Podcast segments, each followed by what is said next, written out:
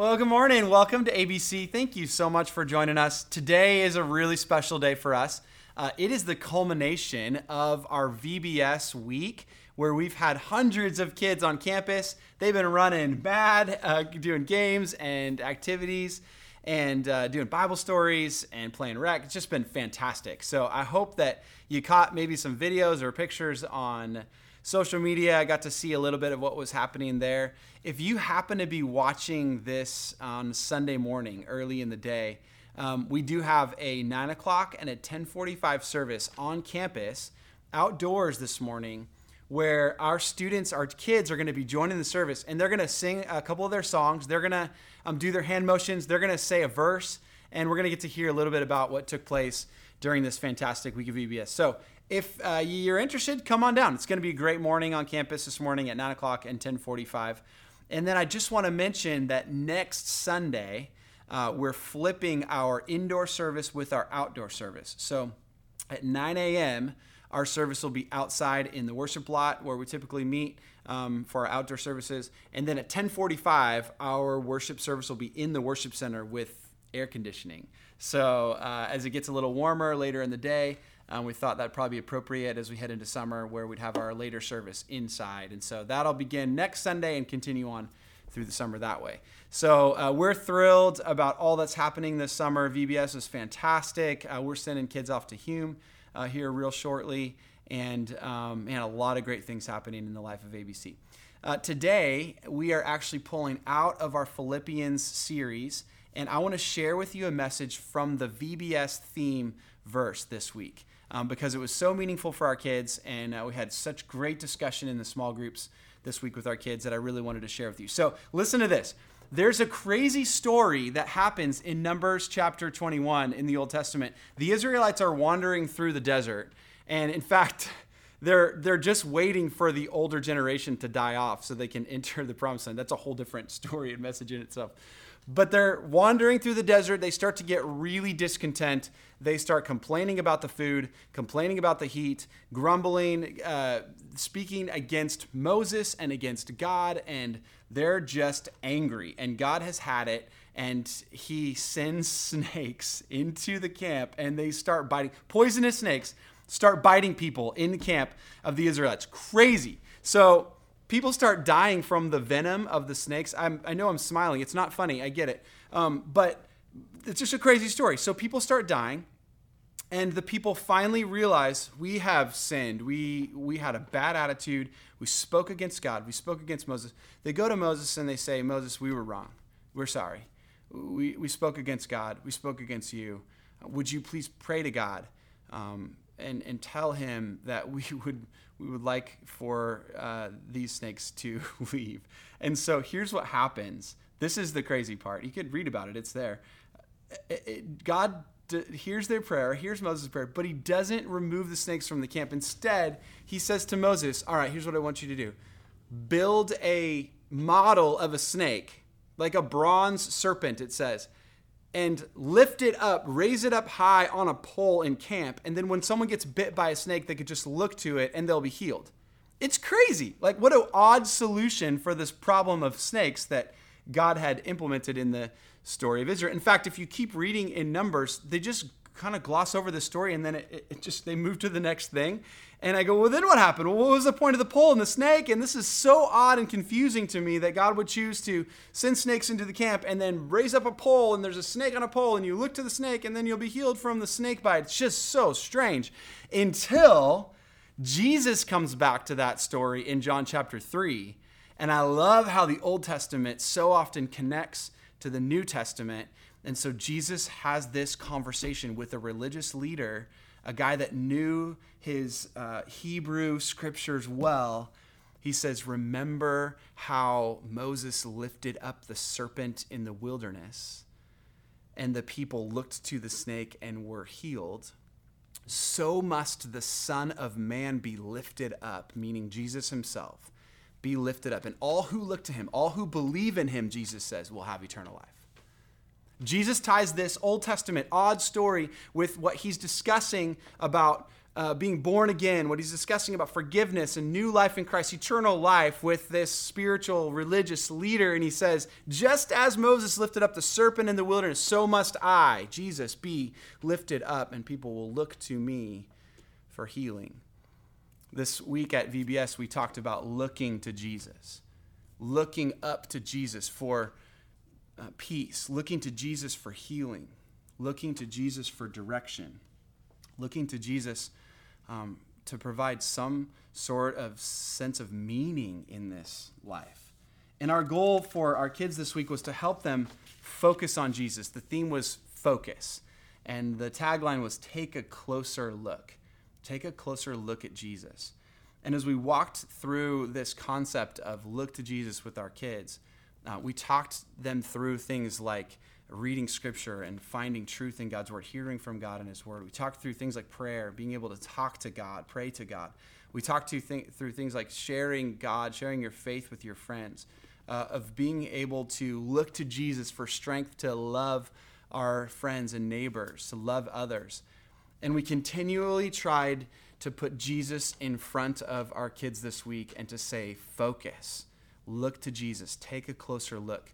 Let's allow for Jesus to provide the meaning and the hope and the healing for our world and our needs. And the theme verse was, as, as our kids are sharing in our services um, this morning, our theme verse was Hebrews chapter 12, verse 2. And I'll back up to verse 1. It says, Let us lay aside every weight and sin which clings so closely, and let us run with endurance the race that is set before us, looking to Jesus, the founder and perfecter of our faith so this morning, I, I want as a church for us to take a minute to look to Jesus. I, I want us to think about what it would mean to look at the elevated Jesus on the cross and what that means for us, what that provides for us. I want us to look to Jesus for healing, as did the Israelites in the desert look to the snake for healing. And I want us to ask ourselves some key questions about who Jesus is to us. And so I'm going to walk through um, just a few concepts in this verse, this Hebrews chapter 12, verse 2 verse, um, because I think there's some helpful instruction on how to look to Jesus as we walk through. Um, follow along with me. So in the first verse here, it says, um, right out of the gate, uh, let us lay aside every weight and sin. And that first concept is repentance. And as we look to Jesus, the, the first and primary important thing to do is to understand that our sin has kept us from seeing Jesus, from focusing on Jesus. And so we repent. We lay aside the sin, we leave it behind. We own the fact that we've wronged God, that we've wronged others, and it's keeping us from seeing Jesus keeping us from looking to Jesus. If we go back to the story of the Israelites in um, Numbers chapter 21, it was the first step for those people. God didn't respond to the Israelites in their grumbling and their complaining. He didn't send a solution for the snakes while they were still complaining. He did so after they repented. They went to Moses. It says right here, um, verse 7 And the people came to Moses and said, We have sinned, for we have spoken against the Lord and against you. Pray to the Lord that he take away the serpents from us. So they start by saying, We have sinned. It's a critical step as we look to Jesus. If we're going to focus on Jesus and be able to elevate him and look to him for healing, for hope, and for clarity, we have to repent because our sin, as it says in Hebrews, weighs us down. It clouds our vision, distracts us. So we start with repentance. And that means simply owning the fact that we have wronged God and we've wronged others. Repentance is a critical step in being able to look to Jesus. God treats sin seriously, and He asks that we would treat it seriously as well. In every instance that God institutes judgment, like He did with the snakes, by the way, He also provides mercy. God's judgment is also is always accompanied by mercy. Same scenario as we look at the New Testament, and Jesus is wrestling through this concept of um, Him, the Son of Man, being lifted up to provide a way for eternal life. It's God's mercy coupled with His judgment that we would say no to sin and yes to God. Secondly, we see, if we keep reading, this idea of the race. So He says, Let us lay aside every weight and sin which clings to us so closely. Let us run with endurance the race that is set before us. The kids that were with us here this week at VBS, many of you guys have kids that are elementary or, or, or younger, or maybe middle school or high school students. This generation, this young group of students coming up, has been referred to as the distracted age. There are literally thousands of opportunities at the fingertips of our children. There's a, a uh, unlimited information, unlimited art, unlimited entertainment. There's unlimited problem solving. It's just right at their fingertips. Our world is swimming in information. Now, it doesn't always mean it's correct information, but our world literally is swimming. There's so much ambiguity for our students as they kind of wander through life, and there's so many opportunities right in front of them. It can be very distracting, and in fact, it can be very confusing. And the amazing thing is, uh, Paul uses this language of running the race in the book of Hebrews, that there's a goal in mind, that we focus on a goal, we run toward a goal. And that's what's so helpful with Scripture is that it gives us a path forward to run on. So when we lay aside sin and things that so easily encumber us, as some translations say, we lay aside distraction and we, we weed through some of the noise that's in our world, all the opportunities in our noise, and we start to filter things based on what God's word says. We focus on Jesus, we look to Jesus, and we start to make sense of the path forward, and we can start to dismiss things to the left and to the right and, and ask questions like Is this thing, is this opportunity bringing me closer to Jesus? Is this opportunity making me more like Jesus? Is this decision living like Jesus or deciding like Jesus? Is this fulfilling the mission of Jesus? It helps us to filter things and to understand that our world has so much ambiguity and convolution, and there are so many opportunities that can confuse our students, but, but honestly, you and I. I mean, we get just as confused as the students. We get so overwhelmed with opportunity that we can't necessarily see a path forward. And so Paul says we run this race with endurance, having shed the extra weight having laid aside our sin that so easily entangles us, and we fix our eyes on Jesus and run. So we run the race. It's that second point there, if you're following along on the outline. Run the race with endurance as we lay aside every weight. And I um, enjoy backpacking and uh, kind of getting out, you know, in the hills and in the mountains and forests and things. And uh, just been something that's special to me to get out of nature. And I remember the first time I went backpacking. I think I was 15, maybe 14, but probably 15, and um, we were gonna go on like a seven night uh, Eastern Sierra backpacking trip, which I don't recommend, especially if it's your first time backpacking. Um, and especially if you're 15. but I took on this, you know, opportunity with um, with energy and excitement. And I didn't have a backpack, so I went to the Burlington Coat Factory. You guys remember that place? it was like it was sort of like a glorified Ross. I don't remember them having all that many coats, like jackets, but they had a lot of random stuff. So I go to the Burlington Coat Factory and I buy the biggest backpack that they had, which was not a backpacking. For those of you guys that like do backpacking and hiking stuff, it was not a it was not even an internal frame pack. It was just no frame. It was just a backpack. And I took that thing home. I think I paid like $35 for it or something. And I took that thing home and I stuffed that as full as I could of everything I owned. I swear I probably bought like brought like 5 changes of clothes. I had this cotton sleeping bag that was a double wide and uh, and I tied a rope around it and I cinched it to the outside of that backpack. And I, I probably bought, I mean, like a first aid kit, you know, like survival tools, all that. Luckily, back then they didn't have like battery packs and, you know, electronic devices and GPS and solar and stuff. I would have had like the fold out solar thing if, if, if it were me today. So I think this pack was like 45 pounds. Like I loaded it down, strapped stuff on, had like extra shoes hanging off the back of it. And I go out on this seven mile or seven day trip. And about mile 25, you know, on day two, I'm just dying, right? I have blisters already on my feet and I'm sunburned and I'm beat up and I'm tattered and I'm worn out. And I'm just like, a mess. And we get through this trip. It was an amazing trip. I mean, I still remember it, good memories. And I remember coming out of the forest, we were jumping down these huge granite boulders, trying to get back down to the trailhead. and uh, I was just beat, and I was carrying like maybe about a third of the stuff that had been stuffed in my backpack because it wouldn't fit anymore. Like I broke a zipper, and I don't think the stuff would stay tied on anymore. So I've got my arms full, and I've got this pack. I was weighted down. Not the best uh, approach to backpacking nowadays. Um, I've done it a few more times, kind of know what to leave behind, and have more like a 20 pound pack, and uh, it, it seems to work out a little bit better.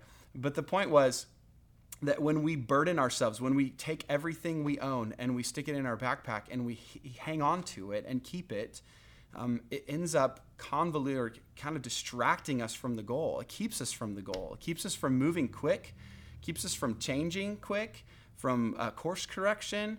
We're weighed down. We're burdened by the weight that we're carrying around. And to be honest, for us, even as Christians, there are things that we've stuffed in our backpacks that we're carrying, even sin things, habits um, that we're that are lingering, hurts, hangups, things that like what we talk about in our Celebrate Recovery program, things that we just grab onto and we hold onto, and we we focus so much on what's in our pack at times than where we're going. And what God is teaching us through this passage this morning, I think, is just to lay aside, set the pack down, leave the whole thing if you have to but don't continue to carry and hold on to the things that are going to slow you down on the trip, that are going to keep you from focusing on the goal, from looking to Jesus. Shed those things. Sometimes it's sin, and, and it's literally just confessing sin and getting that out of your pack and just saying, no more. I'm not going to do that. I'm going to live that way anymore. And sometimes it's a habit that needs to be addressed through accountability or through recovery or other ways, just to say, I'm not, I'm not doing that anymore. It's, it's weighing me down. It's a distraction. It's an encumbrance, as it says in Hebrews. I, I think that um, looking to Jesus sounds easier than it is sometimes. When Jesus says this in John 3, and when we tell our kids, look to Jesus, in Hebrews it says, looking to Jesus, we think, okay, we're just going to look to the cross of Christ. And, and in some sense, it is that simple. And yet, if you're looking to Jesus for hope, if you're looking to Jesus for healing, if you're looking to Jesus for direction, if you're looking to Jesus for salvation, it doesn't matter if you don't believe in the true Jesus. In other words, if you don't believe who Jesus that Jesus is who he says he is, then none of that stuff will be resolved. We asked our kids this past week um, at VBS on Wednesday we told them the story from Mark 8, and I don't have time to go there and, and dive into that, but it's a story about Jesus with his disciples where he asks uh, Peter, Who do you say I am? And so we asked that of our kids, Who do you say Jesus is? And I know uh, if you've been around church a while, you heard that question a lot. You probably studied that passage either in Mark or in Matthew, and you've kind of processed through the question and how Jesus was interacting with his disciples and what he was getting at. Maybe you haven't heard that question before, but I think it's critically important that we this morning pause for long enough to ask, Who do you say Jesus is? Because if you're looking to Jesus for all these things, and yet you don't believe that Jesus is who he says he is, the Son of the one true living God, present at creation, that he's in working in all of our lives in creation, that he's continuing to to work to build a place for us in eternity that we can one day join him being reconciled to God by the blood of Jesus, the atoning blood. If you don't believe that that's the Jesus, the Jesus of the Bible, then nothing else matters. And so I ask you just to consider for a minute this morning who do you say Jesus is? Because if, if he's just a good teacher, maybe a creative writer, he has some sort of catchy parables. Or if you think he was a, a good leader, a prophet, if you think that Jesus was um, maybe misunderstood, if you think he had some good values and good morals, but you don't believe that Jesus was God himself, as it says in the first chapter of John, and you don't believe that he really died, and you don't believe that he rose again, then none of the previous conversation matters. And so I ask you to consider this morning who do you say Jesus is? Go back with me to John chapter 3 as we close. And Jesus is having this conversation, as I mentioned, with a guy named Nicodemus. And he's a religious leader. And uh, he's talking through this concept of being born again with Nicodemus. And here's what he says I want you to catch this and the sequence of these phrases. What he says to Nicodemus in chapter 3, verse 14. He says, And as Moses lifted up the serpent in the wilderness, so must the Son of Man be lifted up, that whoever believes in him may have eternal life. It's the story I referred to. That's the conversation I referenced early on in the message that Jesus says to Nicodemus, As the serpent was lifted up in the wilderness, so must the Son of Man be lifted up, that whoever believes in him, everyone who looks to Jesus and believes in him will have eternal life. And then he says this, he goes on, look at verse 16. For God so loved the world that he gave his only Son, and that whoever believes in him should not perish, but have eternal life. Does that verse sound familiar? Maybe you've heard it before in the context of Jesus saying to Nicodemus, just like Moses lifted up the snake in the wilderness, and just like Jesus, the Son of Man, is going to be lifted up on the cross, and people are going to look to Jesus for healing as they did for healing in the Old Testament. As you look to Jesus, if you believe in him, he says, you will not perish, but you'll have everlasting life. That what's being offered to you right now is eternity that nothing else matters, that everything in your life up to this point doesn't matter a lick compared to your eternity. If you believe that Jesus is who he says he is. It says in Romans chapter 10 verse 9 that if you confess with your mouth and believe in your heart that Jesus is Lord and that God raised him from the dead, you'll be saved. That's what he's talking about. And so when I ask, who, who do you say Jesus is? If you say, yeah, Jeff, Jesus is the Son of God, I believe he was lifted up on a cross, that he died, living a perfect life as God himself, and laid that life down as a sacrifice for the sin of the whole world so that we could stand forgiven, that when we look to Jesus, we could literally bring our sin and our backpack full of weight and lay it down and say, I'm forgiven because of what Jesus did. And if he really did raise from the dead and conquer death and go to heaven to prepare a place for me, then I will not perish. I will not die, but I will have eternal life. So it's being offered to you and to me and to our kids as we talk to them about Jesus this week at VBS. We, we say the word focus because there's a lot of distraction in our world. And we focus in and we say, look to Jesus. And then we ask, who do you say Jesus is? And if Jesus is the Jesus of the Bible, if he is who he says he is, then you and I have the opportunity of complete forgiveness for our sin and a path towards eternal life of being reunited with God our Creator and living forever in His eternal kingdom, in which He'll build a new heaven and a new earth, and we will live with Him in peace forever.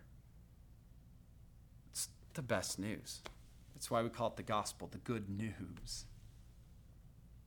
I want to just encourage you for a minute I know some of you are watching and you're thinking, man, I heard the gospel. I get this. Yeah, Romans 10 9. I read it. John 3 16, classic. If you've never taken a long enough time to consider, but what does that really mean for me? I invite you to do so right now. I'm going to pray, and I'm going to pray a prayer of confession. I'm going to model what we've just walked through here repentance and running the race and looking to Jesus. And as I pray, I just invite you, if you'd like to pray right alongside me, pray these words.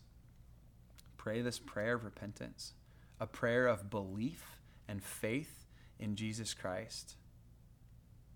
Then you can receive this amazing gift of eternal life too. Let's pray. Dear Heavenly Father, I have wronged you. I have sinned. I've put so many things in my, my pack and carried the weight of sin. I confess my sin. Lord, help me to take those things off, to shed that sin, and lay aside every weight and encumbrance that's on me. And look to Jesus as I run this race that's been set before me by the author and perfecter of our faith. I look to Jesus, the Son of God, who lived a perfect life and died on a cross, and I believe that he died to offer forgiveness to every single person, including me. And I believe that he rose again to offer new life to every single person, including me. And I believe that Jesus is the Son of God, and I'm trusting in him. I'm putting my faith in him and in what he did for my eternity. God, would you receive me into the kingdom?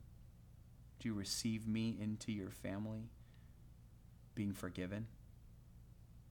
And may I call myself Christian because of what I've received. Thank you, Lord. You are good. In your name I pray. Amen. If you happen to be tuning in this morning and uh, you're not a part of a local church, maybe you're not a part of ABC checking churches out, or you stumbled upon this message. Um, if you don't attend ABC, maybe you just watch these videos occasionally. If you don't have a family, would you please reach out to someone, maybe a, a church close by, or a friend, a family member that you know is a Christian? If if you are uh, walking through this prayer, this process of forgiveness right now in real time, and you need someone to process with, would you give us a call? We would love to talk to you. Uh, we're in the office throughout the week. Uh, the phone number is right there on the website. Um, you can call the church office. Uh, we'll sit down, talk with you, process with you, pray with you. Uh, we have a number of programs, resources, groups, all kinds of ways to connect at ABC. And I would love for you, if you're considering taking a step of faith and following Jesus, looking to Jesus, the author and perfecter of our faith who for the joy set before him endured the cross so that you and I could have eternal life. If you're considering that, if you're walking through that process right now, we would love to process that with you. So please reach out. Please call someone. Don't do it alone. And we'd love to be here for you. Thanks so much for tuning in. Uh, have a wonderful weekend, and uh, we'll see you next week.